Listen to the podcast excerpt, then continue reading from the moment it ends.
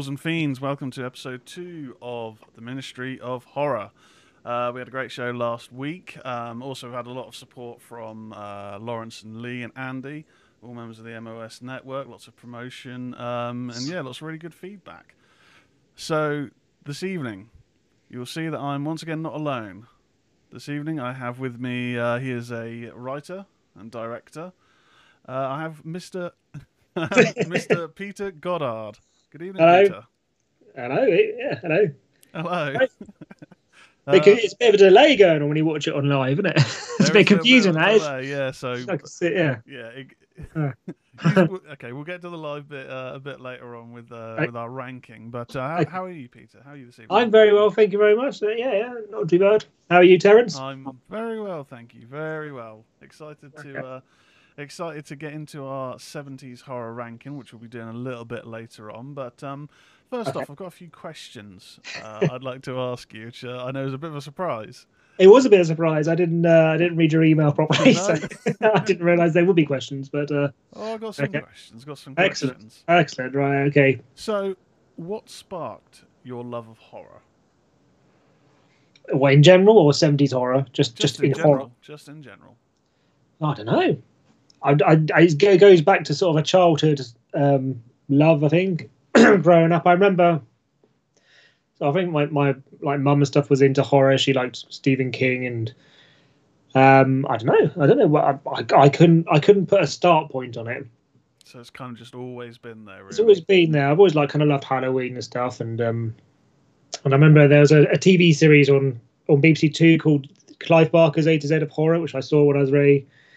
very young. He used to talk about kind of um, like horror films and horror books and stuff like that. And I remember seeing clips on there from like Night of the Living Dead and Chainsaw Massacre and things like that when I was probably about eight. And that's something about that just sparked an interest in it for me.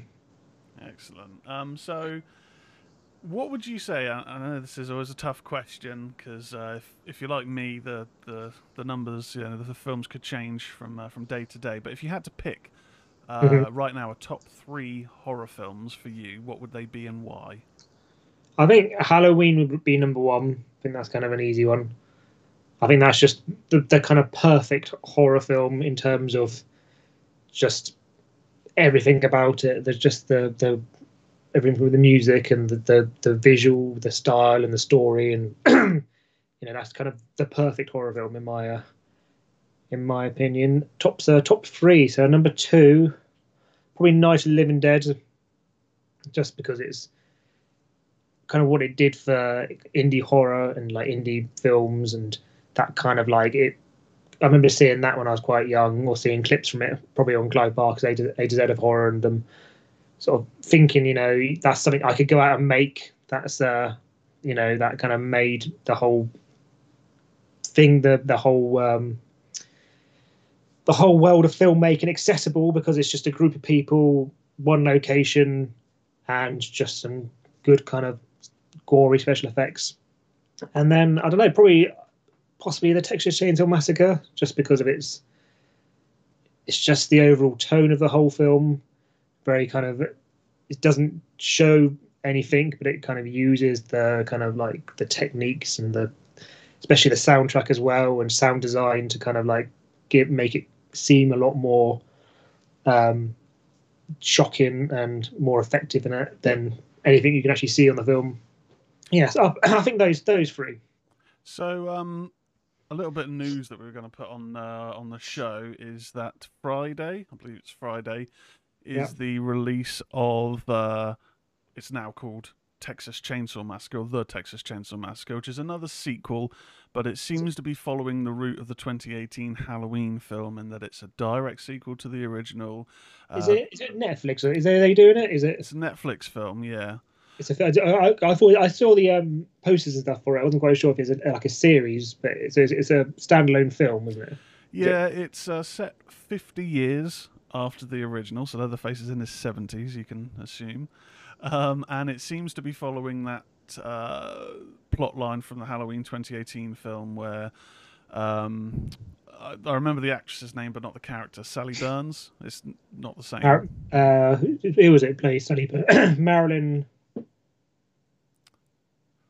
Isn't Sally Burns from our film, isn't it? Um, I think I think the character's called Mar. I think I think it's um, Marilyn Burns. Marilyn. The actor, she plays Sally. Right. And that's so. Well, and, I, and Sally is it Sally Burns? We I put together for um, Danny's character in, in our film. Yes, that's it. Yeah, yeah. They, yeah. So the actress, sadly, the original actress, sadly she passed away. away.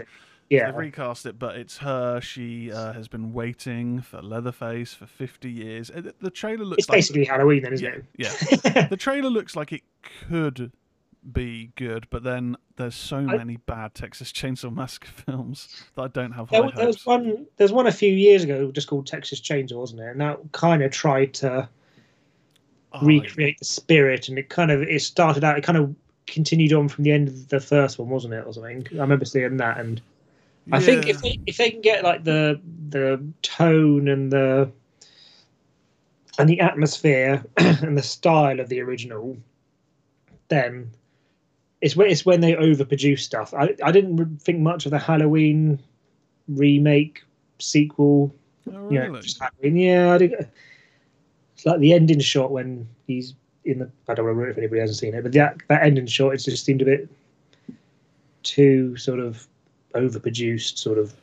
I don't know. Well, they they turn him into Jason in uh, the most recent one, Halloween Kills. Yeah. It's basically, Jason. He takes on a whole bunch of uh, firemen in one swoop. Right. I haven't seen I haven't seen Kills yet, but there's good moments to it. It's got some inventive kills, some pretty yeah. disturbing kills, but it's yeah. I I left the cinema kind of a bit like hmm, I'm not really sure what I was expecting, but it wasn't really that. It's. It, Did you like it more than the, the than Halloween? No, I prefer Not the original Halloween, but Halloween. It's, it's, why can't yeah. they just give like proper subtitles to these films? It's like Scream, and there's a new one called Scream. Yeah, yeah, I think part of it is they don't want to put people off by having numbers after it because they might they think the consumer might be like, oh god, there's, this is the fifth one. I've not seen the other four. But at the same point, they're continuing the story to a yeah. degree. So surely.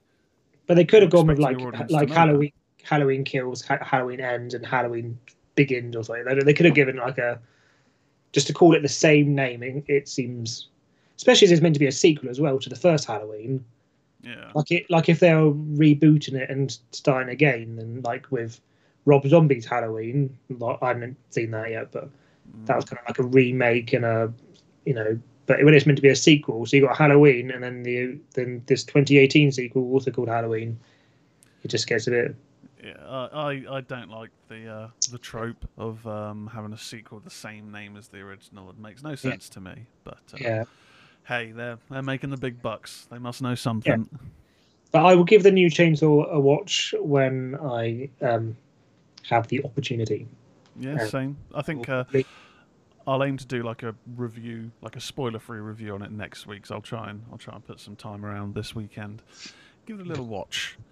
Um, if you had to show someone uh, who's never seen a horror film before, uh, if you had to show them a horror film that you think, okay, they're going to probably enjoy this and it may make them a fan of the genre, uh, what do you think you would pick? I mean, there's so many subgenres, isn't there, in in, in the horror. So you got your found footage, and you got your slashers, and your so just one. I mean, I'd be tempted to say Halloween again, just because of that's in terms of like that's kind of like the most perfect horror film in my opinion. Um, I don't know, I don't know, but I'll go with Halloween. But then no, I'll go with Halloween. I'd uh, I'd agree. Um, that was probably the first horror film I ever saw. Uh, it kind of feels, I guess this is for everyone when they had their kind of, you know, growing up period. But I loved the whole uh, Mark Kermode introduction to yeah. films, and when Channel four would have a horror season or a Stephen King season, and it was yeah. definitely the first horror that I ever saw. Uh, his introduction talking about its impact, and um, yeah, you.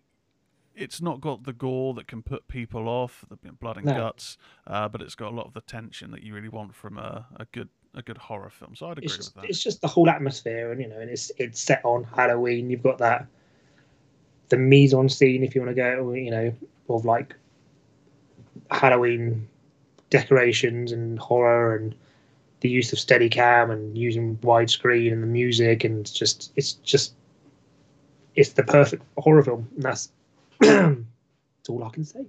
I agree with that. I agree. Yeah.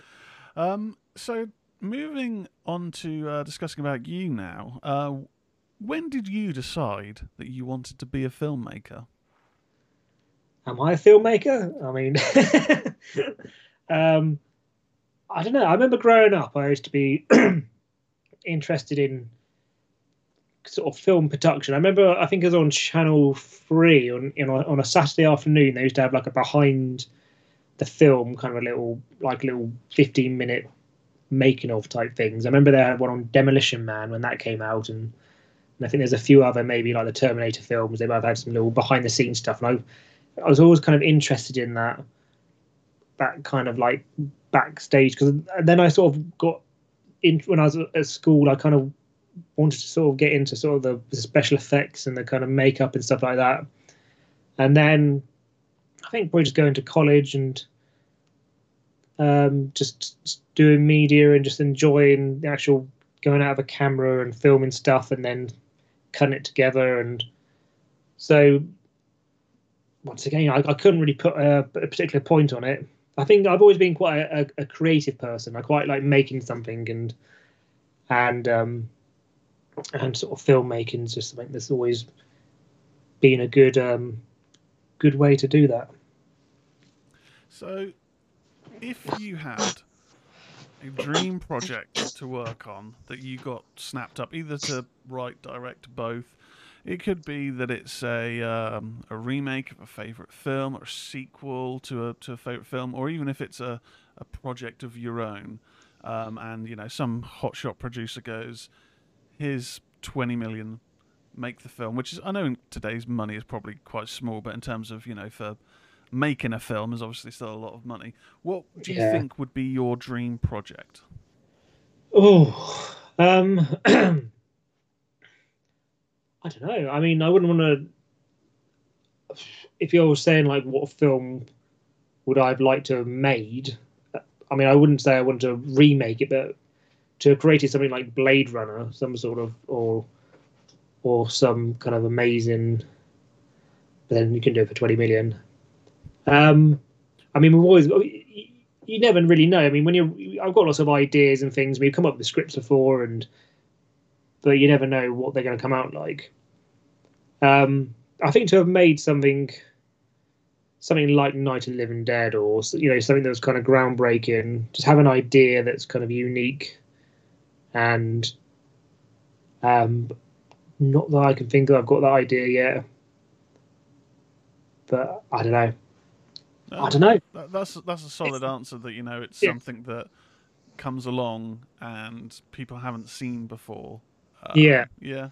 I mean, something like when when people, when, you, when you first saw something like the Blair Witch Project, or you know, that was like a, an amazing idea done for low budget, and uh, or like even like Christopher Nolan's Memento, that kind of you know, that just reinventing the genre, or Reservoir Dogs, something you know, having doing something that's that kind of like re reinvents s cinema. Um, So that'd be cool, but I don't know. I, I I can't think of like a book or anything like that that I've read that I've. I think you know I really want to make that into a film. Um, you know I've got a few ideas, but but nothing that nothing ready really to to go into. Work in progress. Work in progress. Yeah, I mean, yeah. There's like the Graveyard Shift, which I've had for a while, but I don't think that's quite quite there. Who knows? Okay. One for the yeah. future. One for yeah. Uh, well, and last, uh, last little question before we move on to uh, our main event for the evening. Yeah. What advice uh, do you have to anyone that's you know they're just thinking of becoming a filmmaker? The idea is there, but they haven't you know taken the next steps. What would your advice be? Just don't waste your life. No. Um, I mean, we're at a point now where you know anyone can go and make a film. Like. It, If you've got access to a decent camera, or even like you can know it, it's develop the idea. I think because you could you can make a, a you know people say you can make a film on your phone, which is true, but then you have to be, you know, you have to make it work for the technology you're using. So, you know, when, like, what's his name made Paranormal Activity, he only had access to digital cameras, and so he kind of used them to enhance the story. So try and think of an idea which you can make, which is simple, involves a small cast, maybe one location, and whatever technology you have, try and utilize that to enhance your idea or the story, and just try and do something which nobody else is doing at the moment. So don't try and just copy something else, just try and come up with an original idea. Spend spend time on the script, spend time on the idea, but make it so you can just go out and basically make it for like no money. And then you never know, it may be the, the next uh, the next big thing that that takes off and and uh, reinvents the the genre. Yeah, you don't you don't know until you try. Yeah, and then sometimes just go you and try do it. And I mean, go, yeah, okay, not for me. Just just go, just go and make it. Yeah, definitely, definitely. Well, we're now going to move on to uh, the tier list. So last week uh, we had Danny Thompson, and we looked at nineties uh, nineties horror. So lots of slashers, yeah. lots of bad C G I, but like yeah. you know, generally a lot of popcorn films was what we. Uh, we I mean, I grew, I grew up in the nineties. The nineties is, probably would have been one of my. I think that, I think every decade's got its its uh, its own style, isn't it? So. Like the fifties, sixties, seventies, and eighties are the slashes, the nineties were the, the screams and the postmodern, and fifties and were like Hammer horror. So there's the you know, there's the, the, I, I could have chosen I could have chosen any genre really. So. The uh, the only era that for me doesn't seem to uh, have a huge identity when I just think of it off the top is the the twenty tens. Like the nineties and the, you know, the uh, even just the general yeah. sort of two thousands, I feel, have their own kind of identities. They kind of cross over a bit. Yeah. But yeah, twenty tens, I can't really think of. I don't know if it's if it's my, you know, if I'm getting old, but I mean, I grew up in the nineties, so I always remember the nineties as being like the Britpop and Cool Britannia and film like, you know, your Tarantinos and stuff like that. And then the eighties were kind of like the Back to the Futures and New Romantic and those those kind of music. And the seventies were.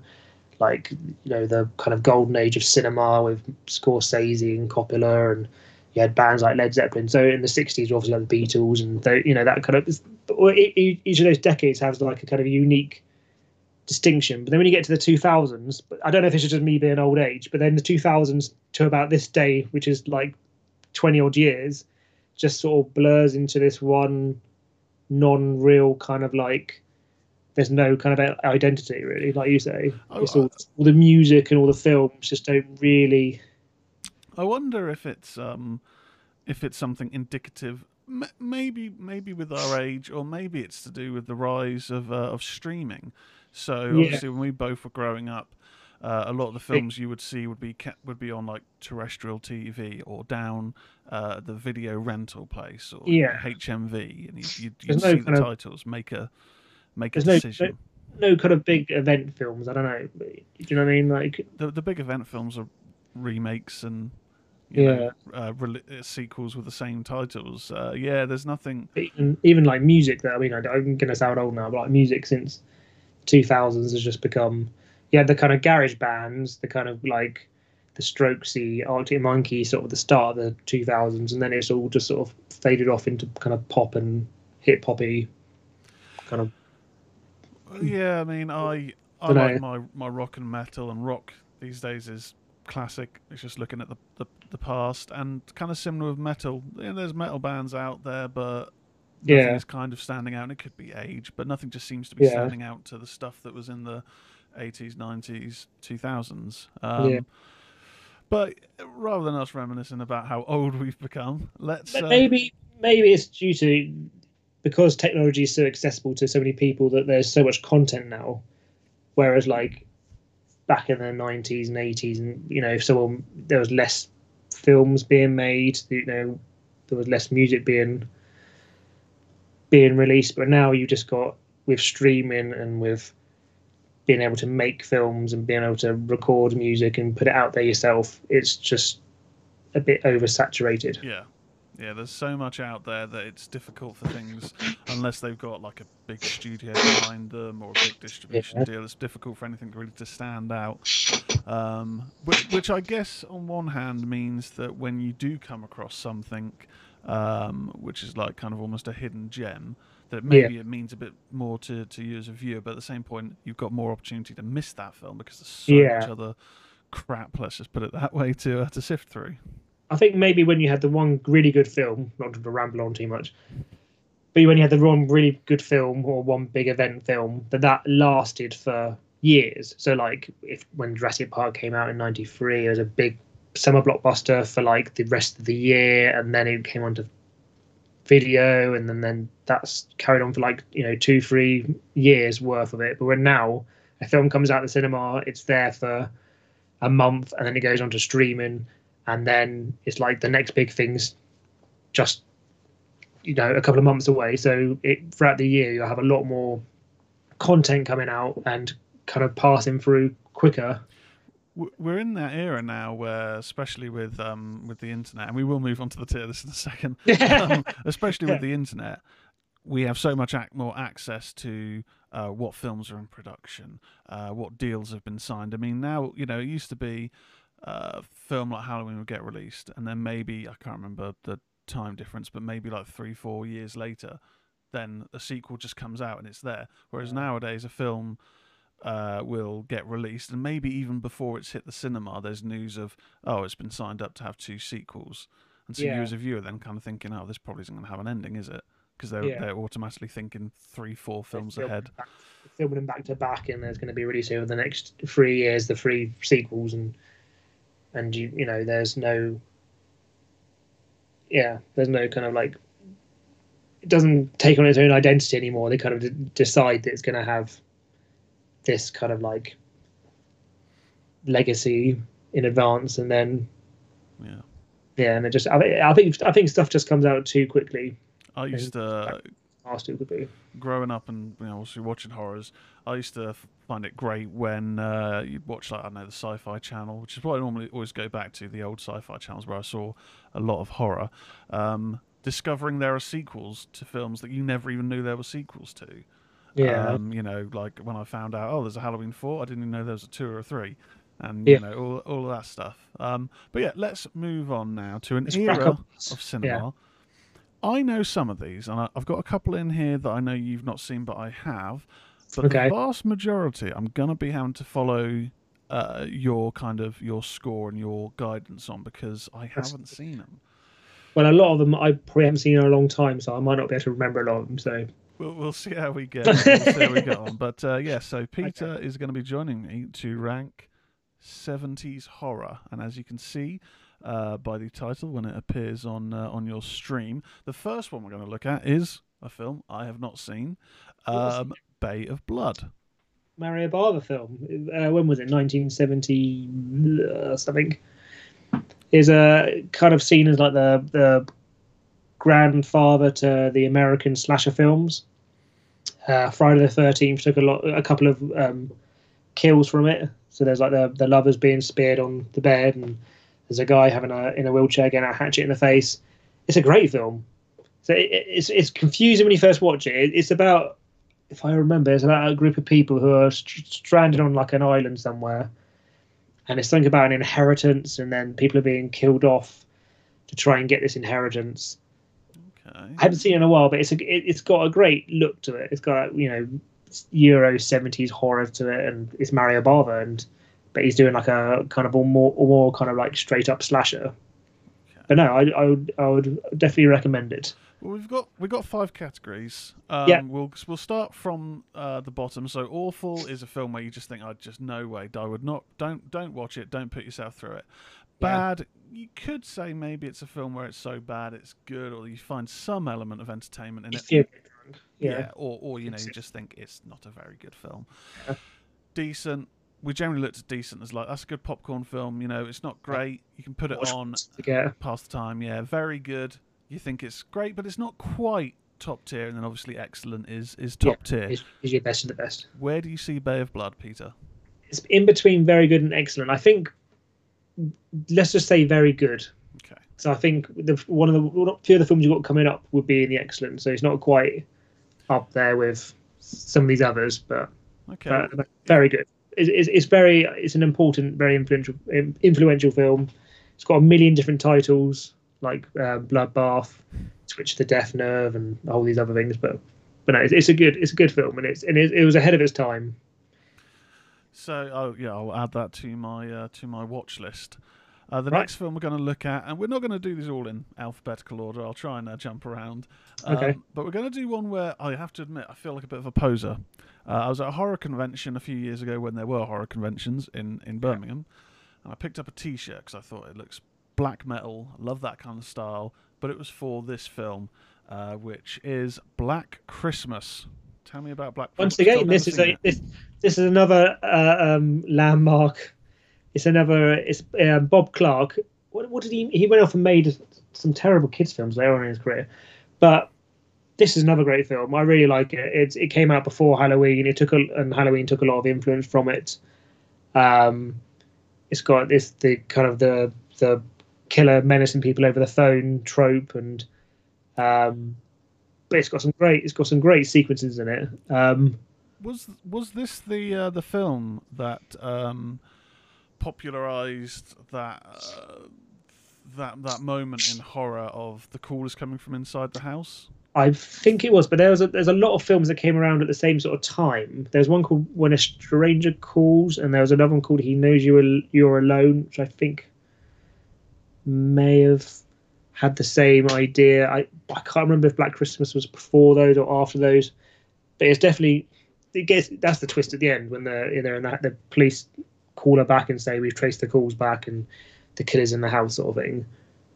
So yeah, but it, it like I said, it came out before, long before Halloween, and you know the whole ki killer P O V shots looking through the windows and stuff I think was first in this film. So like Bay of Blood, I think it's it's important. It's kind of up there.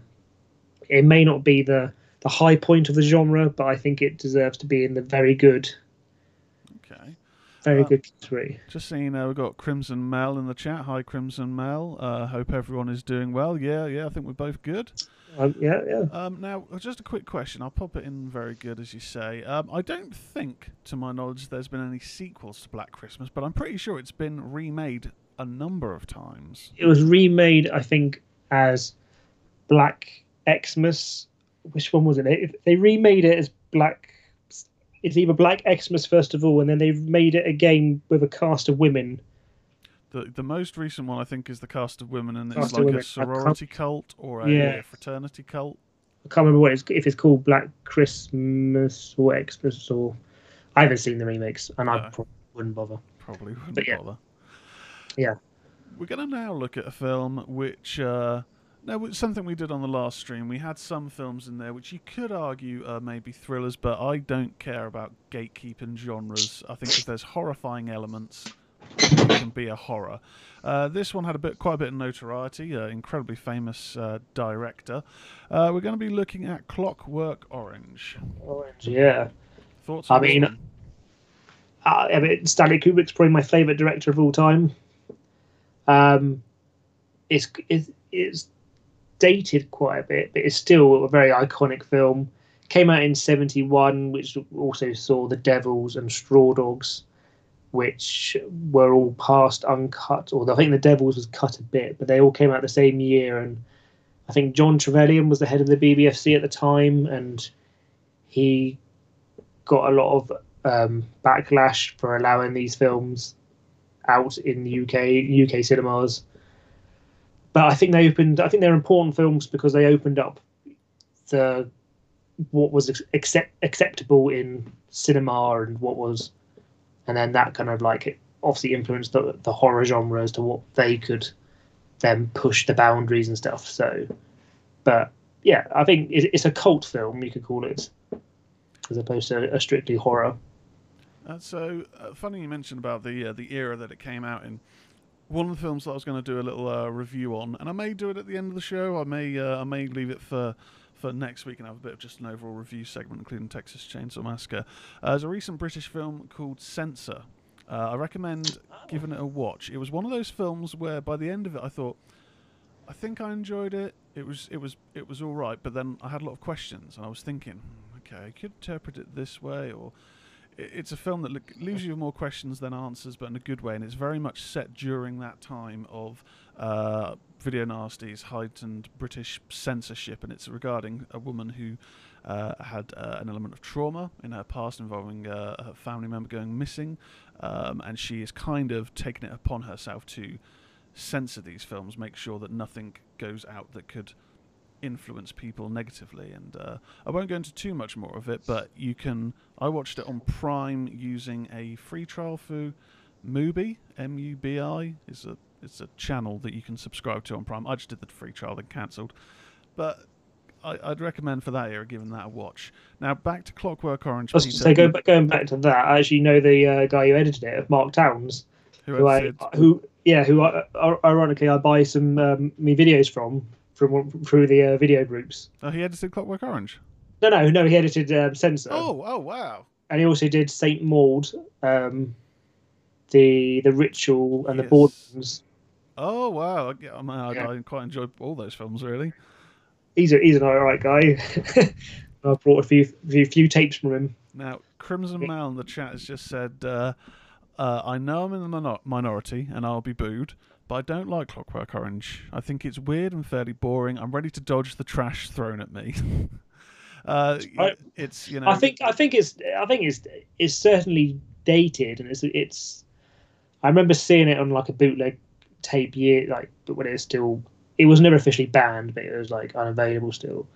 And I think it did have a, a slightly, I don't want to say cheap look, but it kind of it didn't quite.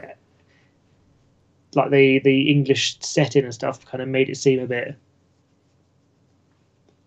that the production values weren't as good as Kubrick's other films. But I think what, uh, numerous rewatches, I kind of I like it more. Um, but I, I you know I think it's I can see why people don't like it, but I personally think it's good.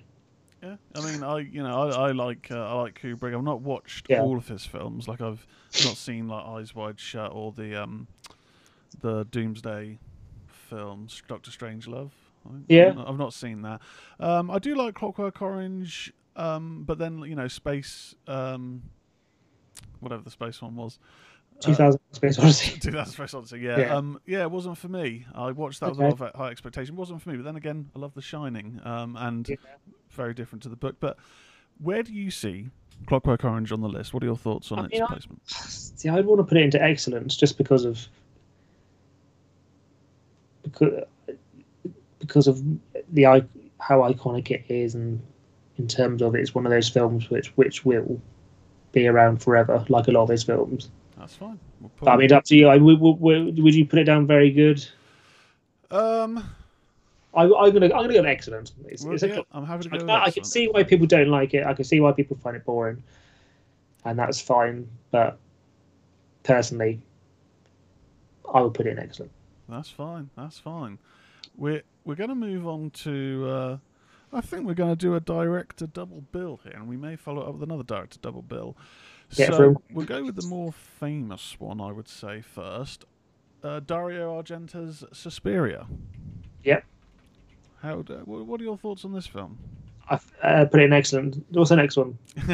Yeah, to be honest, if you haven't seen Suspiria, watch Suspiria, and not the remake. The remake, no. I oh, didn't I, I, it. I, I thought the remake was one of the worst films I've ever seen in my life. I had just, such... I just...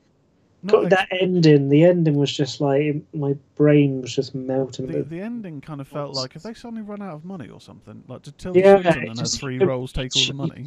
Yeah, it went really cheap, and with that whole kind of like, like it wasn't an orgy. I can't remember what it was, but it just was so stupid. The only there's only two moments that I thought okay, kind of interesting.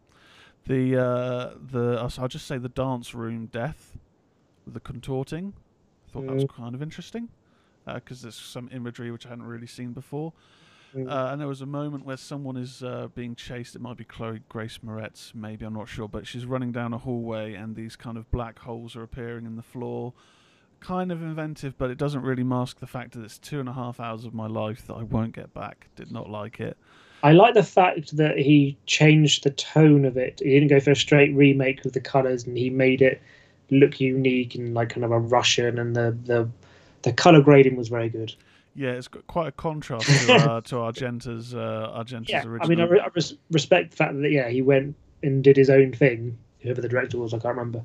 But the film itself was just a... Yeah, I can't, I'm sure it's a fairly famous or up-and-coming director for the... I can't remember either. But yeah. I, I don't want to look it up. But, but the original, the original was just like, it's just everything. And once again, it's like Halloween. It's that kind of perfect, from the camera, the music, the sound design, the lighting, the editing, soundtrack, everything's yeah. just, you know, it's just it's full on assault. From the very opening scene where Jessica Harper arrives in the, the airport and she's, there's a storm going, and it's just, you know, every making the doors as she exits kind of seem menacing. It's, you know, it's it's it's a masterpiece, really, isn't it? That's it. Yeah, I agree. Uh, Crimson Man on the chat says, uh, haha, no hesitation. I'll give it a watch. Yeah, highly recommend. Highly recommend. Do you know this Crim- Crimson Mail person? Is there a friend of yours? Or? Uh, he's uh, part of the um, M O S uh, network. He has a show on the network. Um, he has a fan into the occult um, based in the States. All right. Nice uh, to... Now, we're going to go on to... Now, we're talking about doing director double bill. Yeah. Have you heard news that... Um, Apparently, Dario Argento is finally returning to cinema, and this film may not be absolute trash like his last few have been. I don't even know what his last few were. You uh, made he did Drac- Dracula three D. I, that was when I went to Cannes Film Festival. I think that was being promoted, so back in twenty twelve or something. I think that might have been his last his last his release. Last, was that his last one? I think so, yeah, but he's got a new giallo, um, and apparently early signs. You know, you don't know until you watch it, but early mm. signs look good. But the other film we're going to do from the seventies, now, I will preface this by saying I watched this around the same sort of time as Deep Red. I love Deep Red. I like Deep Red. Didn't really like this one that much. Um, that's Bird with the Crystal Plumage. Oh, uh, I've not seen it. I've not. No, I've not. I've not seen the Bird with the Crystal. It's got. It, it's got a good title. Yeah. I like Deep. I think Deep Red is really good. Oh yeah, I'd love Deep Red. I prefer Deep Red to Inferno, actually. I think Inferno's good, but I think Deep Red... I've not, I've not seen Inferno. I think it's meant to be more of a retread of it. It was Suspiria, but not as good. It's... So it's a... So it's a sequel. It's part two. It's part, part two. of the, the Mother of Tears books. Is it Mother of... Uh, yeah, the Mother of Tears is the third one he did starring his daughter um, more so recently. It's three, three Mothers trilogy or something, yeah. Isn't it? Suspiria's part one. And... Third one is...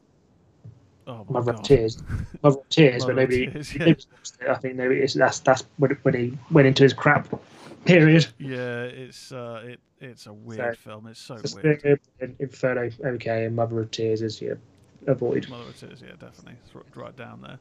Um, Bird with the Crystal Plumage, yeah, it just. I... Is, is it your standard kind of giallo yeah. sort of? Like, it's it's kind of a retread of Deep Red and and all's good. But like Tenebrae, Tenebrae's okay. I think I think Tenebrae's better.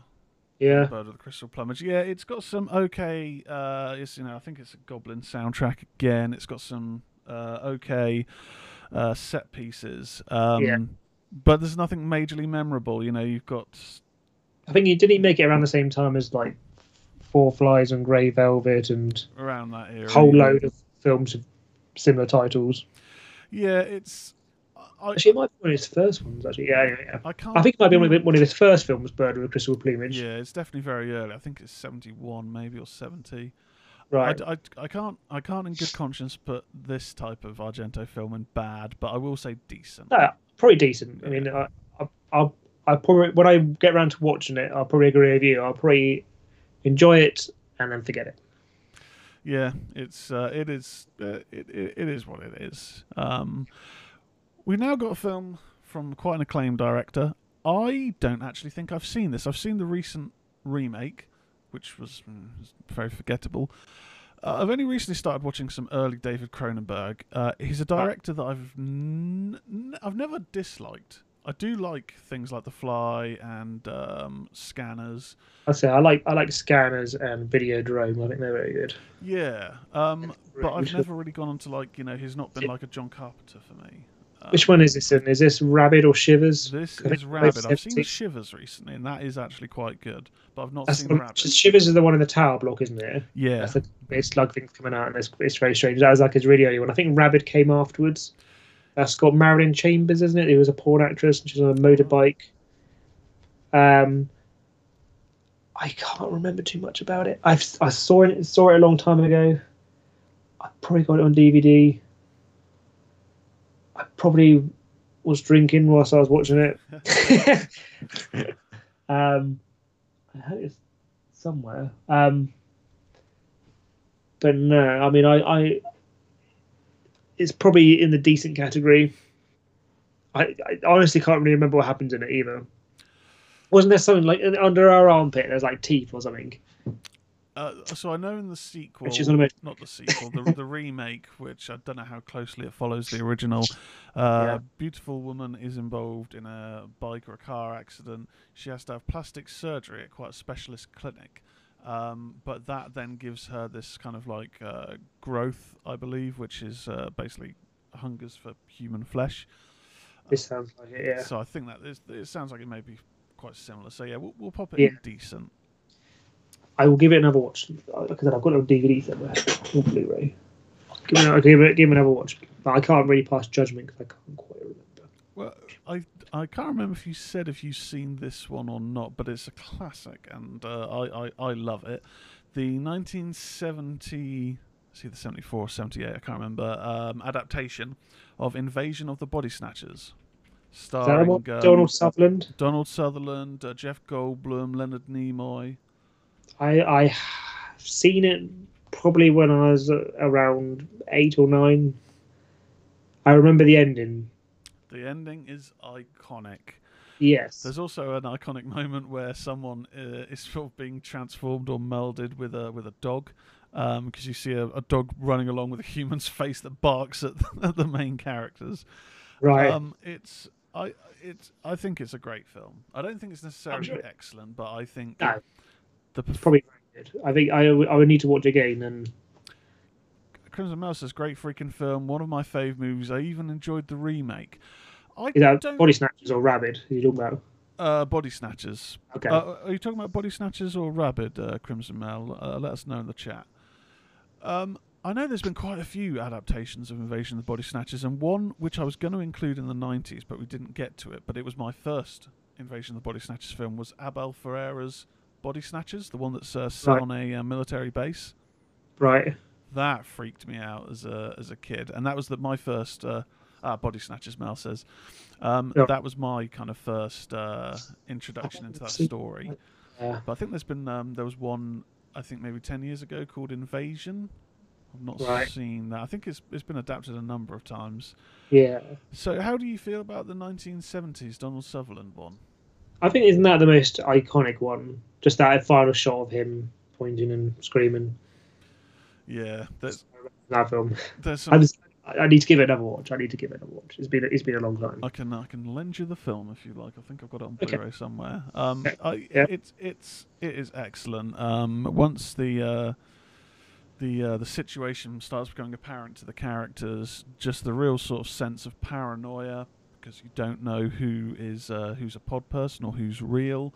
The fear yeah. of falling asleep. There's a moment when some of the characters have fallen asleep, and you're seeing the creation of the pod people um, just starting to kind of form next to them. And even when a character, uh, unfortunately, they've fallen asleep and they've kind of their body has been transferred into this pod person, they just sort of turn into ash almost. Uh, really, really, really good film. Um, I kind of want to put it in excellent. Do you agree, or do you think it's not quite there? I, I it's up to you. I per, personally, I put it. I wouldn't put it quite there. Do you think very good? I think very good. You can, you, you can put it into excellent if you want, but then maybe we can move it when these other ones come up. Okay, yeah, agree that's with it. that. If we if we have no, I, others. I, I haven't seen it in a long time, so I I. I can't really pass that much judgment on it, but we can, okay yeah we can always move them around. I mean, if we get one of these rows filling up, we can we the, the rows can overfill, but then it will make the stream, I'll have to start adjusting the stream and stuff, so if we need to move things down or just or chuck whatever. them into an awful or whatever. Yeah yeah yeah, yeah. make, make a mockery of this whole uh, this whole uh, whole system. Okay. Uh, now then. We got another film where I have only seen the sequel, and I only saw it not long ago because I didn't even realise there was an original. Uh, so tell me about The Town That Dreaded Sundown. I I, I do like this. So the, the remake. You, have you seen you seen the remake? I've seen the yeah. remake, and I thought it was pretty good.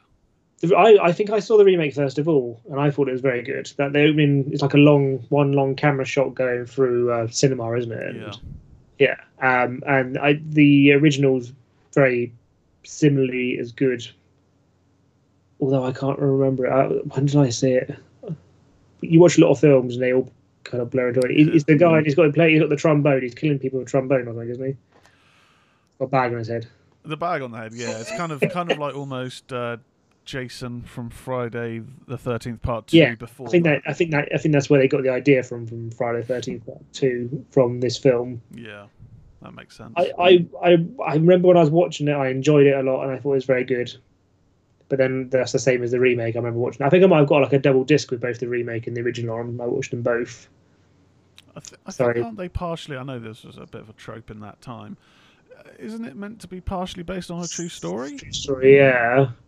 There was something about a series of killings going on in a town, and and then I can't remember much more about it. But yeah, no, it was inspired by a certain degree. Once again, it's been a long time since I, I should have watched these films again, like the night before, to try and uh, refresh my memory. But but no, I remember thinking it was very good when I watched it, and thinking that's one I should recommend to Terence. Do you feel then it falls into the very good bracket? I think decent. Decent. Decent. It's not quite a good popcorn film, but maybe not massively memorable. No, I think yeah. you got like your masterpieces, you got your very good ones, and then you got your good ones. This is this is a good one. Okay. It's not quite influential. It's not an outstanding. You know, it's good. Now, from a uh, an early slasher to I don't even know what genre you could call this film. Uh, I saw a lot of this director's other work before seeing this, and I, I I loved it, but I also didn't really necessarily understand it. That is Eraserhead. Oh, Eraserhead. What are your thoughts on David Lynch's debut? Uh, I believe Eraserhead. I watched it in two thousand six on a V H S tape, which I borrowed from the Art University in Bournemouth. It was it was unique. I can't I can't remember a lot a lot about it. It was I think once again it was very iconic. It's very I mean it's very ambitious for his first film. I think it took him five years or something. I remember reading about there's a moment where he kept him running out of money and he kept him putting the film filming onto hold. And there's like a moment where someone walks down a corridor and goes to open a door, and they go into a room, and between the moment and the moment of the door and going in the room is like two years apart. And the main actor, he was getting visibly older as the filming went, as the filmmaking process went on, and he got to the point where he was just going to try and finish it up with like plasticine models of the the, the actors because it, it was taking so long. But yeah, it's a very strange film. It's a, it's a very, it's probably better to talk about than actually sit down and watch. So it's all about the kind of um, the anxiety you have when you have your first child. And just kind of trying to describe that in a very metaphysical, metalogical sort of way that David Lynch does. Yeah, Crimson uh, Crimson Mel says, unique is a good way of putting it. Uh, Eraserhead is something I give him credit for getting it out. Yeah, it's it's it's it's David Lynch's unique vision. Yeah, I've never, I I didn't feel the need to go back and watch it again, or you know, but it's.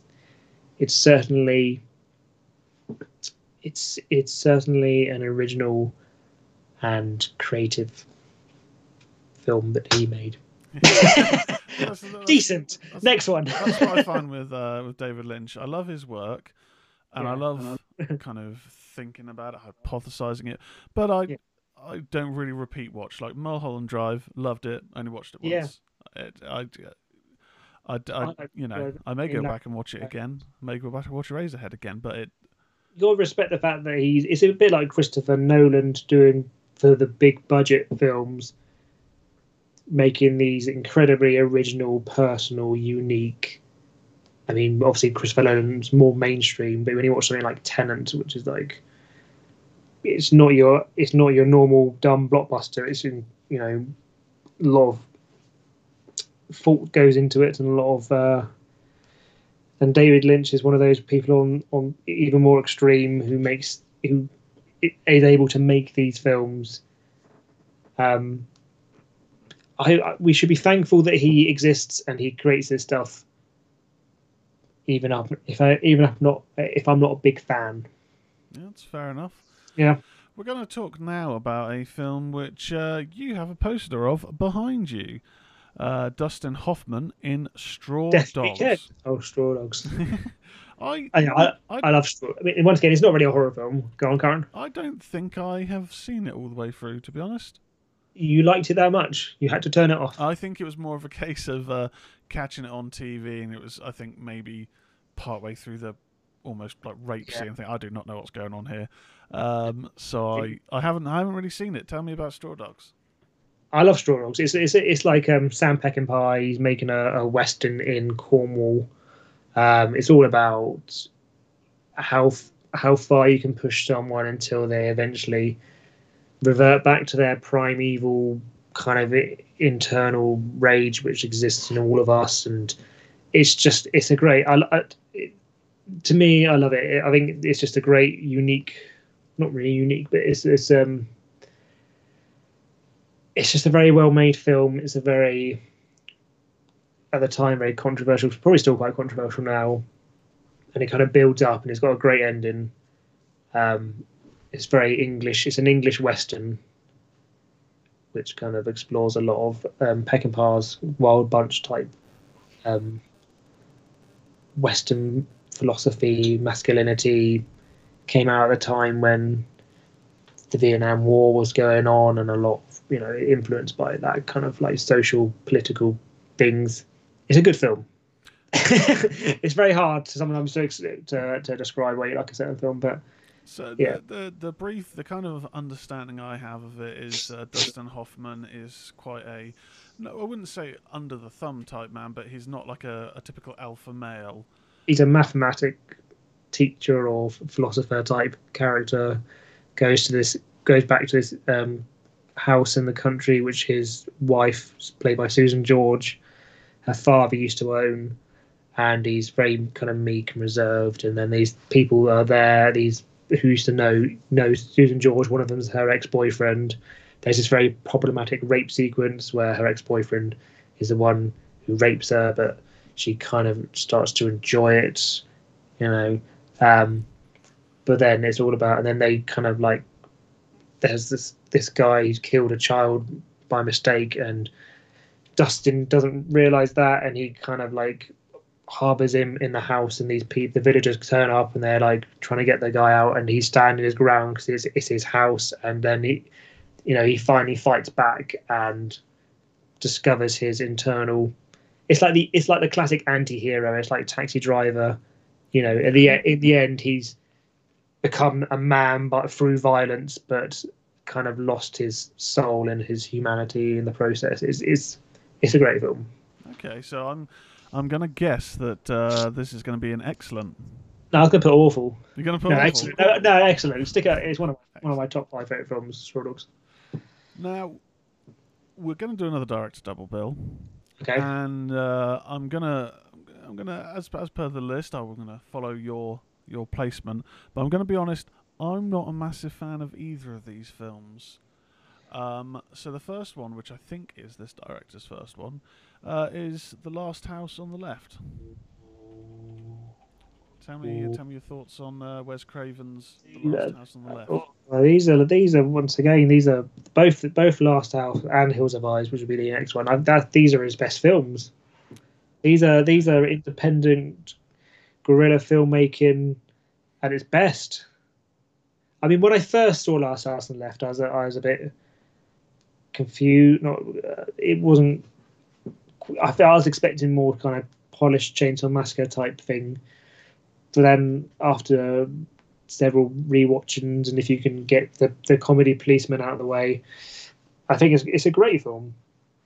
once again, it's about, it's very similar to Straw Dogs. It's like a rape revenge film. It's it's about pushing the uh, the, the the nice family, her parents, to the point of their breaking point and reserve, reverting back to their kind of neolithical kind of like primeval sort of like um, instincts, and, you know, exploring the fact that this kind of like violence ex exists in all of us. Once again, the, the whole Vietnam War was raging at the time, and that was that was like the first kind of like war to be covered by independent news channels who didn't filter out the uh, kind of horrific thing that American soldiers were doing. It's the first time that the American public kind of realized that they weren't the good guys. They weren't, you know, these heroic people going out to fight this war, that these, these soldiers were involved in doing terrible things. And that kind of reflected in the way that the cinema changed with films like Straw Dogs and Last House on Our Left. And I think it's a great film. I think, you know, there's just there's lots of moments in it. I can see why maybe you don't like it, but also it's quite inspiring to me as well to watch a film like this when it's just a group of actors in the woods. I think um, I, I can I can completely appreciate that. I think uh, my kind of view on it um, is. And I suppose maybe it's just my interpretation with other directors. Uh, someone like John Carpenter, who's one of my favourites, has quite a unique uh, feel and look and tone to his yeah. films. That's very much him.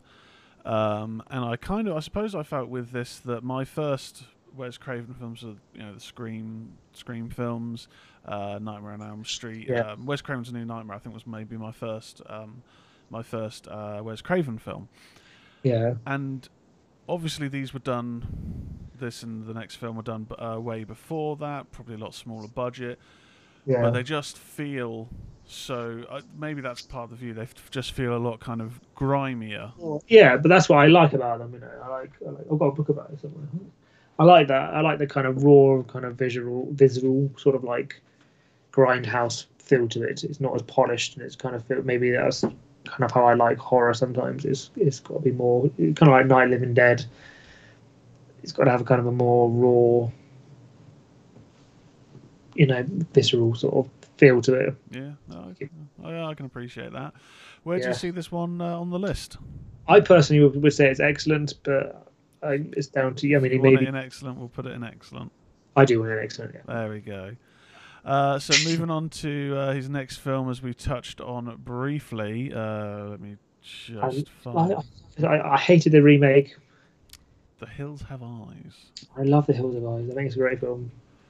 It's, it's, it's taking the same sort of thing, the nice American family being pushed to violent acts that was explored in Last House, and kind of polished it and made it a, a bit more of a toned-down film, but it's still, it's, it's a, yeah, it's a great film. And, like, you know, his use of traps, which then came later on in Nightmare on Elm Street. So Last House have the, the people making traps, and there's traps in Hills of Eyes, and I just love the desert setting and the the, the family.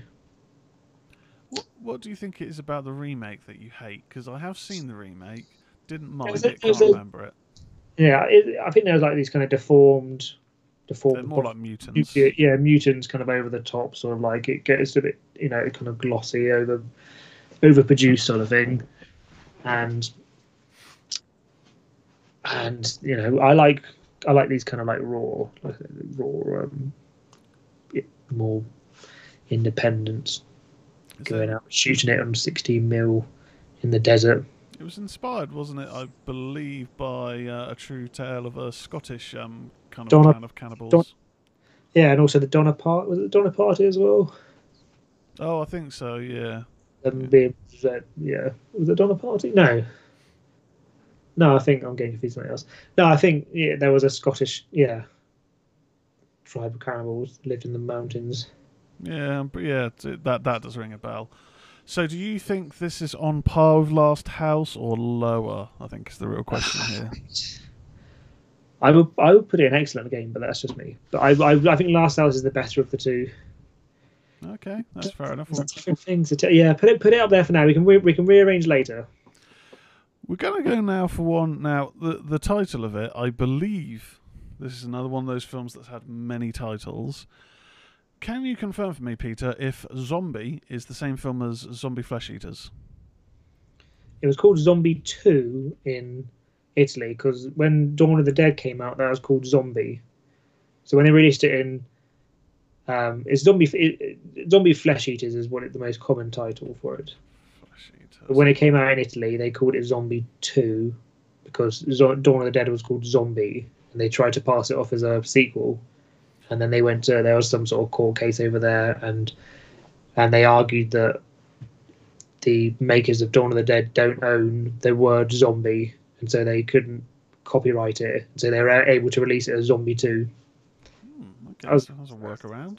Yeah. this, um, was this uh, Lucio Fulci? It is Lucio Fulci. I, I like it. I love it. It's, it's a great film. Got the, got the preset here. Like now, this film... Uh, I think I saw Fulci maybe at slightly too young an age. The age where you're like, oh, I'm into horror. Yeah, yeah, I like horror. And then you see some uh, Italian splatter gore and his obsession with eye damage. and um, Yeah, a great scene with the splinter and the maggots. And the, his his dead look dead and rotten compared to like George A. Romero's in Dawn of the Dead, where they're just blue faces. Yeah. Like, it's, it's rotten and they're coming out of the ground. And it kind of takes it back to the... the voodoo kind of origins that the zombie films originally came from. There's that great sequence underwater fighting a shark. Yeah. It's like it's a real shark and it's a real actor underwater dressed as a zombie fighting a shark. It's like it's yeah. And then the village burns down at the end. I think I uh, I haven't seen it for so long. I think I did see it once, as I said, a bit too young, and I believe I picked it up on. Uh, I only ever got volume one. I never saw volume two, but I think it was on Box of the Band. Box of the Band. Yeah, yeah, some some gems on there, some not so gemmy gems. The first one had more gems on the second one, yeah. Yeah. Uh, I think I first saw it on, going back to talking about Mark Kermode, they had Censored Season on Channel four. Okay. And they had, the first night was a double bill with Evil Dead two and Zombie Flesh Eaters. Oh, wow. Mark Kermode talking in between, and there's like a little, talking about censorship and stuff. And then the second evening was, I think, Bad Lieutenant and Salon Kitty. The Tinto Brass film. Oh, right, okay. I'm, I've heard of Bad Lieutenant. I've not heard of the, uh, the other one. It's like Salon Kitty's like kind of Nazi, not Nazi exploitation. Oh, right. Yeah. Oh. Yeah. Um, but I remember taping all that, and that's the first time I saw Zombie Flesh Eaters. I, I, I really like it. I like the music. It's a, it's, where, where do you it's reckon a great it goes? Film. And watch and game. Where, where do you reckon you see it in the in the list then? Oh, you see, cause we, I know we've got Dawn of the Dead coming up, and Dawn of the Dead is more of an iconic film than Zombie Flesh Eaters. But I would rather watch Zombie Flesh Eaters, which says more about me. um, let, let's let's go very good. Let's go okay, very. Good. We'll go very good. We'll we'll uh, put Dawn of the Dead in excellent, because that's where it's going to have to go. But well, we'll uh, we'll we'll come we'll come back to Dawn of the Dead. We'll do uh, we'll do uh, another another one. Um, Okay. Instead, now this, uh, hmm, okay, this is a very, this is probably one of the most famous films uh, on the list. There's a few very iconic, uh, iconic ones, but you could probably argue this was maybe the most successful. Uh, Exorcist? No, that is coming up. Okay. Jaws. Jaws. Jaws. Yeah. You a fan of the film? Yeah, of course. It's, I mean, it was like it was the birth of the summer blockbuster, wasn't it? It was the first one. It was it seventy-four, seventy-five? I think so, yeah, seventy. And then years around a couple of years later, seventy-seven, you had Star Wars. So like the seventies was like the birth of the the summer blockbuster of Jaws and and and um, Star Wars. I mean, what, what is there not to say about Jaws? It, everything's the the music, the camera work, the, the story, the vertical zoom where the camera zooms in and pulls out, the acting, the lines. It's you know, it's it's. A, I mean, you, you you could argue it's not technically a, a horror film, but then, then you could argue it's kind of like your like Poltergeist. It's your sort of film you see as you as an introduction to horror at an early age. Yeah. Yeah. Yeah, I think I I caught it on T V, maybe a B B C uh, One uh, screening, and. Um, Yeah, the the just the opening. Everything. Me out. Like, yeah, the um. I mean, there's even that decaying head on the end of the water, and you know, with his eyes missing. Yeah, I was quite uh, seeing that when I was younger. I was quite seeing the chap near the end getting eaten on the yeah. boat. That was, I mean, even though you look at it now and see the shark and think, oh, you know, God, it's still yeah. a very much, uh, very much a classic. So I think Spielberg used the shark really well. He, he, like like Toby Hooper with Chainsaw and John Carpenter and Halloween, he kind of underplayed it because he didn't work properly, so he had to only kind of use use it sparingly. And but yeah, I mean, it's, it's obviously going to be an excellent. It's going to be an excellent. You can watch it. Be, it's going to be here for them in the next fifty years as a landmark film. Yeah, it's um, uh, so Crimson Mouse said, uh, "Jaws, surprised to see that here. Very good movie, and it certainly made me paranoid about going to the beach." I think uh, I think everyone when they see it for the first time is then maybe a bit more tentative when they uh, when they go to the beach again. Yeah. Um, we're now going to look at uh, a film I don't think I've seen, and if I have seen it, might have been at, like, a pizza night, you know, a few years ago around yours, maybe, or around uh, Peter Vincent's. Right. Torso. Oh. I don't know if I've seen this, so tell me a bit about Torso. Do you know, I, I watched it with you around Peter Vincent's house with beer and pizza. Oh, it was, one, it was one of them. I've, I've got the Seamus release down there. It's the one with the tagline, which is when so, when whores meet sores. I think it, I think there's an opening scene where they're all just, it's Italian horror, Euro horror. So I, I instantly love it. Shot in some sort of sunny Spanish or Italian location. Um, just naked women. But there's a there's a guy. I'm, I'm pretty sure they all blur into one actually, because you got you got what have you done to your daughters, and you've got all these other ones. There's, a, I think it's the one with the, the motorcycle. He's got the helmet on. He's on the motorbike driving around, and he's killing um, women who are like models or something. Oh, I, I, I, I, I could watch it right now. where, where do you see this one going on the list, Torso? Let me just quickly read the. Oh, let me try. Uh, what's it about? Blah, blah, blah. Oh, is that one? I always get it mixed up in my head with Pieces. And Strip Nude for Your Killer. Oh, Pieces as well. I love Pieces. Um, is it the one I'm thinking of? Gee, I, I, I, oh, I think decent, decent, but I could watch it more times than other films. More times than Eraserhead. Yeah. Um, we're going to look now at a film we mentioned uh, a bit earlier on. I well, we we had a bit of a deep dive. Um. You know, briefly in in uh, in the franchise with the new one coming out, the Texas Chainsaw Massacre by Toby Hooper. Yeah, I mean, should we just go straight into excellent? Yep. Yeah. What's next? it, it, like I, I said earlier, it's all about, you know, it's everything from the opening image of the what does it open on? It's a sound, the sound, freaking sound, the the flashlights, isn't it? And the the corpse, and it's and then they've got the sunspots on the moon and the armadillo, and just everything about the it's more people think it's more violent than it actually is. I think four people die in it. There's no very little blood, and only one person dies of a chainsaw. And the thing is, I'd That's, probably say those four deaths are all very unique and yeah. scary. Um, yeah, the I think it's probably one of my all-time uh, favorite. Well, I say favorite, yeah. just uh, freakiest is that the first kill with the hammer. Yeah. Just because in this creepy just setting, the camera shot, the camera going under the swing, and the house grows bigger because of the angle and the tracking, and it starts to the, the characters get yeah everything. Uh, the Fra Franklin's death in the wheelchair, that always yeah because the tension is really ramping up at that part, and you know he can't go anywhere, and oh that was yeah, yeah excellent, excellent. We'll, we'll the only person die, the only person who dies of a chainsaw, isn't it, Franklin? He is, yeah, yeah. We got hooks, we got hammers, hooks, hammers. Chainsaw. Who else? Who else is someone? I'm pretty sure there's four kills in it. Someone gets run over by. The hitchhiker gets run over hitchhiker by. Hitchhiker gets run over. At the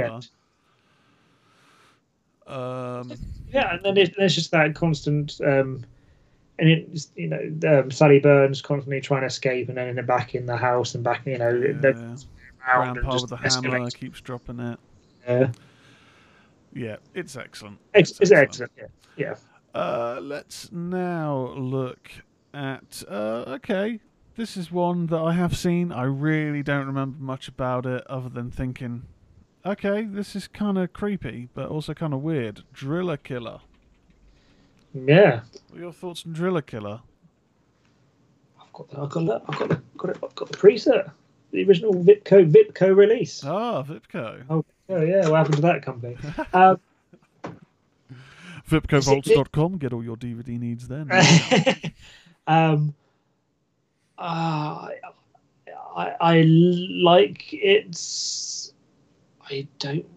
Rem I don't want to watch it again. The thing that I remember most about it that didn't, I think it was also in the uh, uh, the b book of the band or whatever it was, the box of the band. Yeah, box of the band, yeah. Um, I just remember watching it and being like, I don't like how sexual this guy's being with the the, the drill. I'm sure he's right. like gyrating on people and he's like drilling them, and not for me, not for me. Uh, That's uh, all I remember. I mean, it's, it's Abel Ferrara again, isn't it? And it's it's kind of like, I think let's just put it in decent because it's iconic in certain parts. It's it's it's well made. It's a like grubby New York sixteen mil look to it. It's as good as it is a little bit boring. Yeah. And there's a, there's a lesbian shower scene. And your trap is being drilled. Um, yeah, it's it's it's good. It's good. Okay. Just wouldn't you know go and watch it again well, anytime soon. We're going to reel out some uh, a few more. We're going to reel out some of the the classics, and then we're going to look at what is the top, uh, what is the top of the list. So, yeah. Moving swiftly on, um, this is a film I think is okay. But I want to hear your opinion, and that is the adaptation of Stephen King's first novel, Carrie, by Brian De Palma. Oh, I thought it was kind of boring, to be honest. I think the ending is, you know, it's it's iconic, but the majority of the film, for me, I yeah. I remember this. I remember the opening in the shower, obviously, and I remember the ending, the thing, split yeah. screen, and the telekinesis, and the bucket of blood. I need to watch it again. I haven't seen it in years. I've got, I've got that the Arrow Special Edition box set up there, so I've got no excuse really not to have watched it. But I think, see, I would, I still go very good. We can put it just, very just, good. Just, just because you know it's, it's iconic. It's become pop culture reference. I think Brian De Palma does go a bit excessive sometimes. Probably like Scarface, isn't it? That other De Palma film, which is very iconic, but when you actually sit down and watch it, there's only certain bits which are really iconic, like the ending. The end, yeah. The rest of it is like it, like Scarface, the, the build up to the ending. There's some good scenes in there, but yeah, I mean the whole the whole bit in the um, in the gymnasium, and then the very you know the last little jump scare. Uh, yeah, yeah. Cr Crimson Mouse says, yeah, carries. It's a very slow burn, but the ending is iconic. Um, yeah. So, do you you reckon very good? I think very good. Okay. Uh, moving. Watch it again. I might change my mind after watching it. Moving swiftly on, another one which you may say for the majority of the film isn't horror, but I thought the ending was uh, was terrifying when I first saw it, and I think it still holds up now. Although I do think elements of the film, or not elements, sections of the film are quite dull, but I still kind of love the film, and that is Don't Look Now.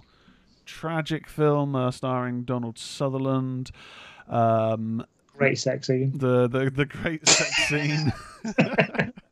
um, and also, yeah, the finale just it, it freaked me out when I first saw it. Yeah. I didn't even see it young. I didn't even see it like a young yeah. youngster. Um, I heard about it in film class in uh, in college, and start watching it and thinking, okay, it's quite a, quite a tragic film and. and whatnot, but it gets to the finale, you're on tenterhooks, and yeah. the reveal of what is going on, I, I thought was I thought was terrifying. What, how, what do you think about Don't Look Now? I think it's excellent. Yeah. I think just the, the, you know, it's one of those films that you can pull apart and study each scene and each sequence, and which as someone who's interested in film likes to do probably more than your normal person. But like the use of colour, the use of like just the opening sequence and the colour red and the Venice locations and their Donald Sutherland's and Julie Christie's performance in it, and their, but there's point in their marriage which is breaking down, and and they and you know it's a really tragic moment. You know, so the ending where, it, yeah. If you haven't seen Don't Look Now, it's uh, it's a key piece of cinema, and sometimes horror gets looked looked on as as, as less than in the cinema. This panel. Is elevated horror before it became elevated horror. Yeah. it's it, it is yeah, up there. It is a great film. It is, you know, just just the music as well and the everything in English. It, it starts out in England, doesn't it? It's Nicholas Rogue, isn't it? Yeah, yeah. I really like Walkabout Leader as well, which is also another film which is hard to describe why you like it, but. I, I like seen it. That one. I think I think Don't Look Now is up there with the excellence. We got. I think we're going to do three more as, uh, three as more. we're we're, okay. we're we're cracking on a bit with time. So we've got a few which we haven't touched, but uh, we will we'll do these three. Uh, now this is one that uh, was mentioned. Oh, we'll make it four, but we'll make it a quick four.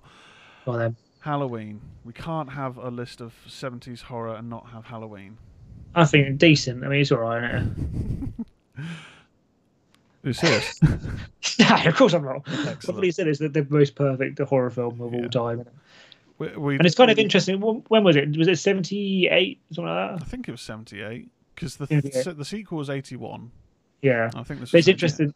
If you look at, like, like I talk about Night of the Living Dead. Night of the Living Dead came out in sixty-eight. And that was the kind of turning point in horror cinema. Because before that was kind of like... films were like um, like Hammer horror films, and like the monsters were from like faraway places, and they were like myth mythical, logical kind of c creatures and things, and like Dracula and Frankenstein. And then Night Night of the Living Dead brought back horror to like home, and like made it about people that live down the street from you, and they're, you know, people like you, and it's it's it's, and then that kind of led on to the the, the films of the seventies, and Halloween's the film.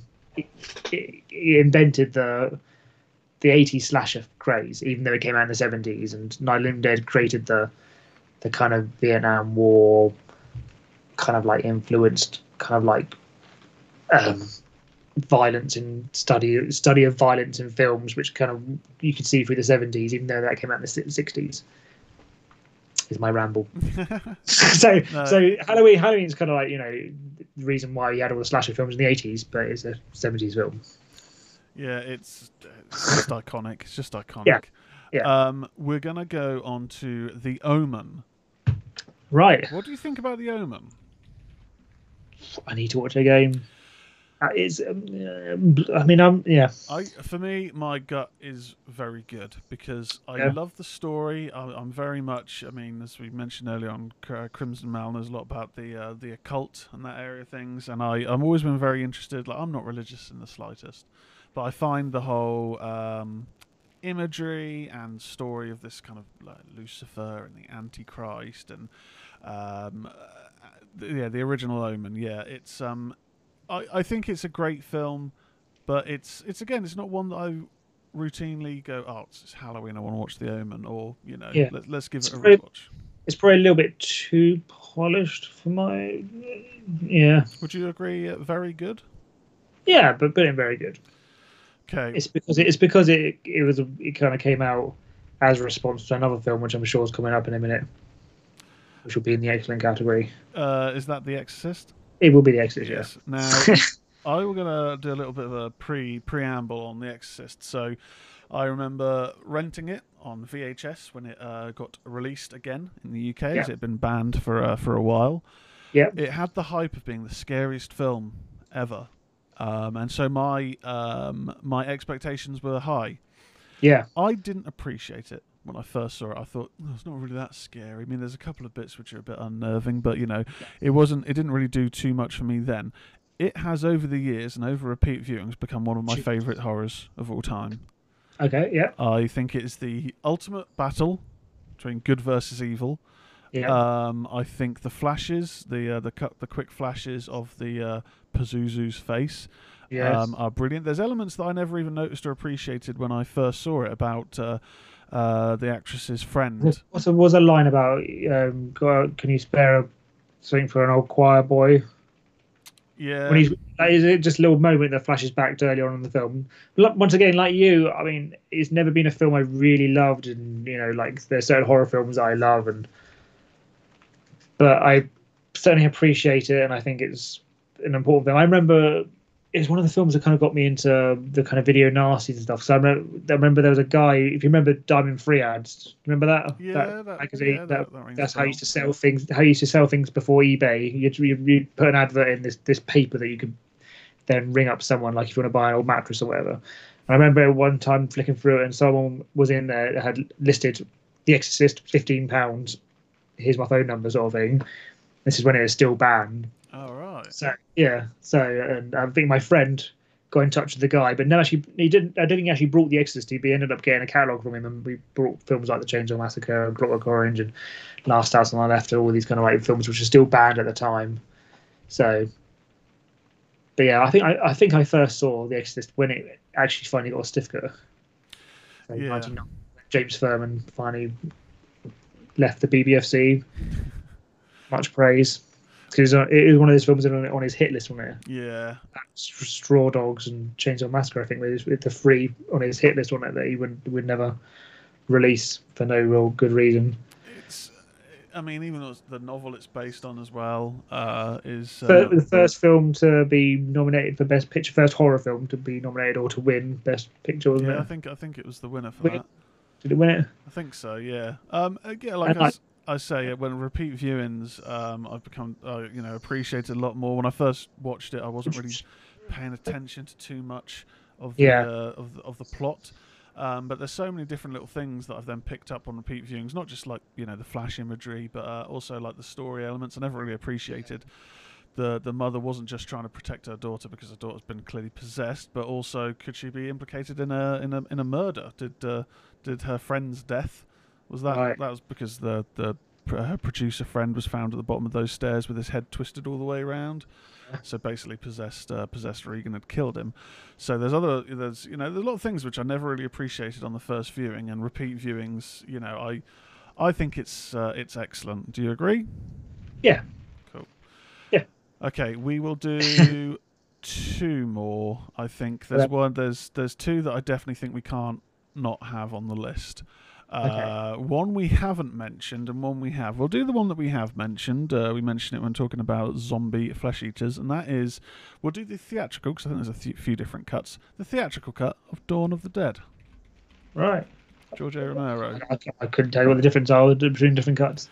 There's uh, Dario Argento one, isn't there? I think there's the, the score is slightly different. The Argento God, one is, uh, it's just a couple of slightly yeah. longer scenes. There's not a huge amount of variation. Yeah.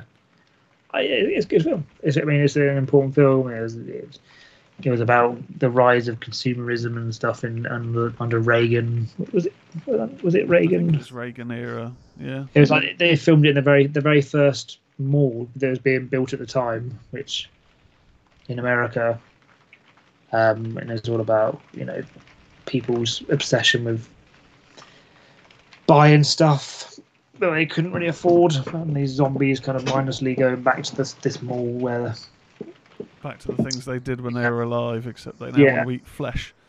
And they want, yeah, and that because these people are stuck in the mall, and first of all, it seems great because they got all this stuff and all they, they own all this stuff, and then as time goes on, they become more and more bored, and it just becomes this kind of meaningless existence. And I just think it's let down by the the, the zombies themselves.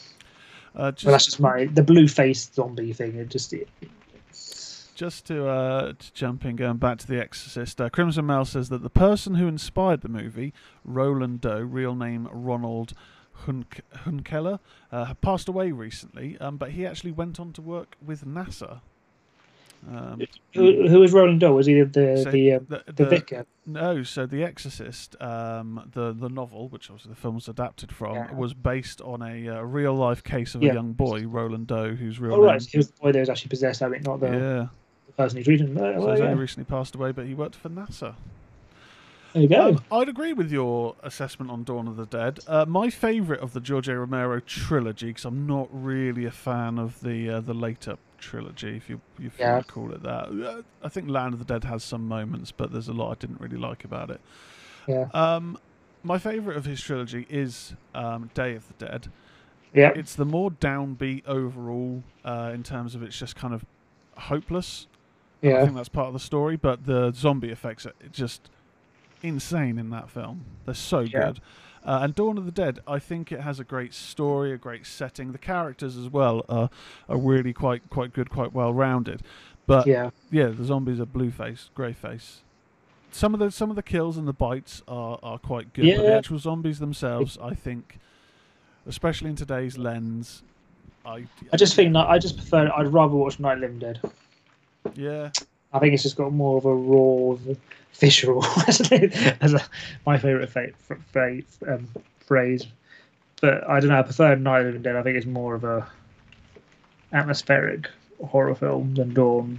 So but, but people love Dawn. People rate Dawn as being the best of his trilogy and all that. And, but yeah, they do. Yeah, it's um... it's a great film. It is a good film. It's a good film. I do, you know, where do you where do you see it on the list? Should we do very good? I think very good. Uh, just you know, excellent. if uh, excellent, excellent to meet you. Really. Yeah, like, like I say, Day of the Dead is my is my favourite of that trilogy. Um, and Dawn, Dawn is, is is a good film. It's really good, but uh, it's not my favourite of his. Um, we're yeah. gonna, we're gonna do one more. We have got a few more on the list, but we're gonna just do one more because uh, we, we don't be here all night. We got to think. We got yeah. work in the morning. Yeah. Um, we are gonna do The Wicker Man. And not the Nicolas Cage. The bees! Oh my god, the bees! I'm starting to start what's going on. He's just going around punching women for an hour and a half and then getting his legs broken and having bees put on his head. He eavesdrops on the, the people downstairs explaining the plot and he's there going, I'm starting to start what's going on. Flashback to girl in uh, the he couldn't save on his motorbike, who hit by a van or something like that. Oh, god, um, it's... it's great though. I could watch that. No. Um, yeah. It's a very strange film, isn't it, The Wicker Man? I, I love it. I love British horror films. I love British folk horror. Blood and Satan's Claw was also on the list, wasn't it? We can so get that one in as well if you want. If you want to do a quick uh, get to that quickly, do, do do do both side by side, I think. Okay. So so so Wicker Man, a brief, real brief uh, synopsis if people don't know the kind of general tale. Policeman goes to Ireland looking for a missing girl. Turns out that he's all a plot. No, I, I, that, if you haven't seen it, I don't want to ruin it for you. Um, he's, he's searching on his island for this missing girl called um, beginning of an R. Yeah, I can't remember the name. Ro Rowan, Rowan, Rowan was Something a like um, yeah. played by Edward Woodward. Um, Christopher Lee's dancing around in a dress, um, and it has it, it's um, lots of um, British folk pagan traditions and stuff like that uh, are all being um, coming up. In these, with these islanders, um, and then it's all he's, he's trying to find this girl, and it has the big iconic ending and some songs. Did you? Uh, I I know that there was an idea uh, for a sequel which sounded batshit crazy, and they did actually do Christ, Christ for Cowboys. They did, yeah. Christ for is um because it was written by William Shaffer. Shaffer he came up with the idea and stuff, but then it was directed by Robin Hardy. Mm. And one of the criticisms people say about it is the direction isn't very good, even though the original idea and script is very good.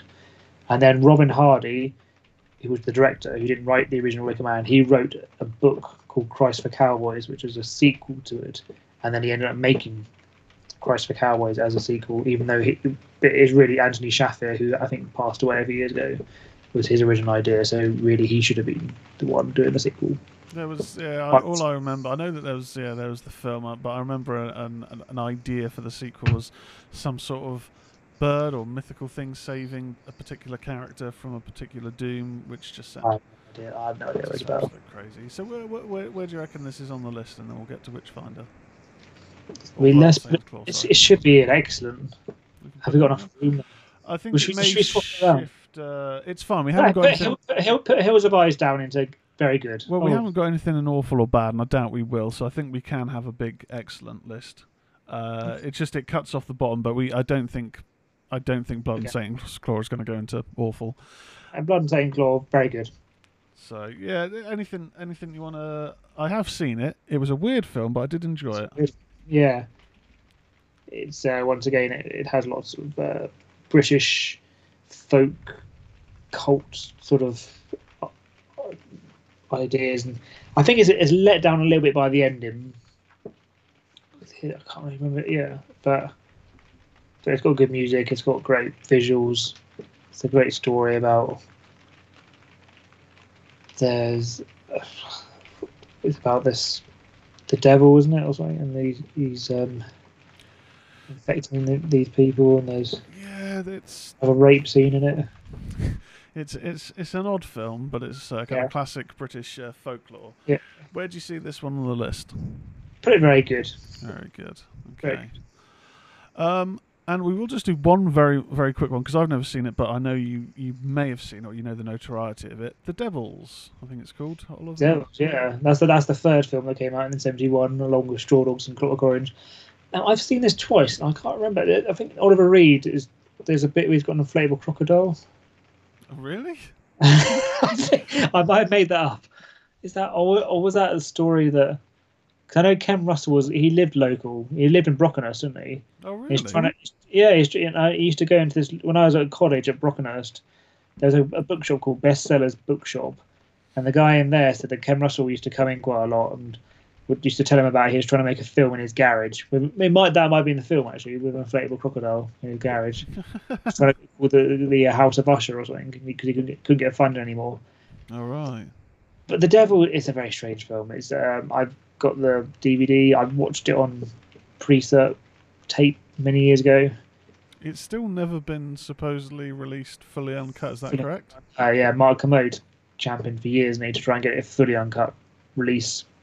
Um, I would need to sit through it again. I think it's it has its it's it's very visually st sort of stunning. I think there's like yeah, it's about but it's some nuns that go crazy. Oliver Reed thinks they're possessed. And it's kind of a bit sexy, and then he ends with him being yeah. I need to give it another watch. I've got it on D V D. Where do you uh, where do you see this then? I, I have until I watch it again. I, I would just put it as decent. Decent. Okay. Well, we're going to do no more uh, films added to the list, but we're going to do very quick fire. I'm going to ask Peter what he thinks is uh, the best, and we're going to do it kind of one against the other. So, Peter, is Clockwork Orange better than Suspiria? No. Okay. Is Invasion of the Body Snatchers better than Suspiria? Why is no. the place moving around? There we go. Uh, is Straw Dogs better than Suspiria? Yes. Okay, well, let me move that around. Is Last House on the Left better than Straw Dogs? No. Is The Hills Have Eyes better than Straw Dogs? No. Is Jaws better than Straw Dogs? Yes. No, not to me, but it is. Is The Texas Chainsaw Massacre better than Straw Dogs? Yeah, that's, uh, yeah. Is Don't Look Now better than The Texas Chainsaw Massacre? No. Is Halloween better than The Texas Chainsaw Massacre? Halloween should be number one, so put that at number one. Is uh, The Exorcist better than Halloween? No. Is The Wicker Man better than Halloween? No. Okay, well, there we have it. We have... I put Wicker Man round, uh, swap Exorcist and Wicker Man round. Uh, but then I'll put Invasion of the Body Snatchers last. Anyway, yeah, okay, right, excellent. Okay. Excellent. So Halloween is the best film ranked by by myself and Peter Goddard of the seventies. There you go. Okay, Peter, thank you very much. Okay, uh, I thought you'd do a ball, like put a ball into the ball. No, no, no, no, no, no. Okay. No, we don't want to be here all night. We don't want to be here all night. Okay. Um, just going to briefly chat about what I've got coming up on the show next week. So I'm going to be joined by uh, Twitch streamer and member of the uh, the M O S network. Um, I've co-hosted a show uh, with Lawrence uh, previewing, uh, I can't remember which W W E show it was, um, but it is Twitch streamer Erratic Agent. And what we're going to be doing, we're not going to be doing a tier list. We're going to be bringing to the table our personal top five zombie films. But I don't know what his top five are. He doesn't know what mine is. So we may have some crossover. We may rank the same film one higher, one lower. But it's going to be an interesting discussion and dissection of horror films. Uh, Pete, uh, not just horror films, sorry, zombie films to be more specific. Um, Peter, thank you very much for coming on this evening's show. Thank you for having me, Terence. It's been a pleasure. Where can the viewers uh, watch uh, watch your films? Um, uh, all over the place. So you've got um, uh, someone Prime, someone like um, different companies have released them. Vipco have just put out a Harvest of the Dead Halloween Night. So I'd go to w w w dot vipco vaults dot com and buy at least twenty copies of that. Get a free uh, A three poster as well. Get a free poster. You know, if if you're lucky, the director might sign the uh, or directors might might sign the uh, the D V D. If you want it devalued. Yeah, it could be.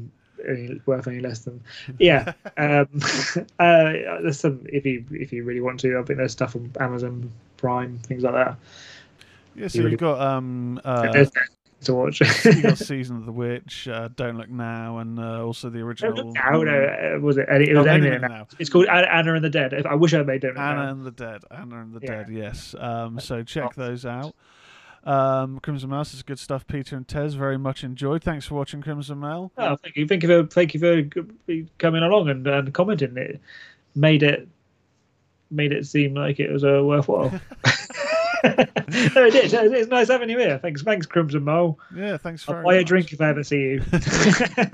um, so yeah, uh, like I say, we've uh, we're going to be talking next week about zombies. Uh, I'll do some reviews of a couple of films I watched recently. Also, it's going to be interesting to. Uh, I've got to do a spoiler-free discussion on the new Halloween, which I not Halloween. What am I talking about? Uh, Texas Chainsaw Massacre being released on Netflix on Friday. Um, so talking about other shows on Wednesday, uh, Andy is here on the M O S Network with Retro Chat. Uh, he did a great show last week about the New Adventures of He-Man, a bit of a retrospective discussion on that uh, that animation. And then Sunday, of course, you've got Lee and Lawrence uh, on the Ministry of Slam at seven p m So thanks again, and uh, see you around.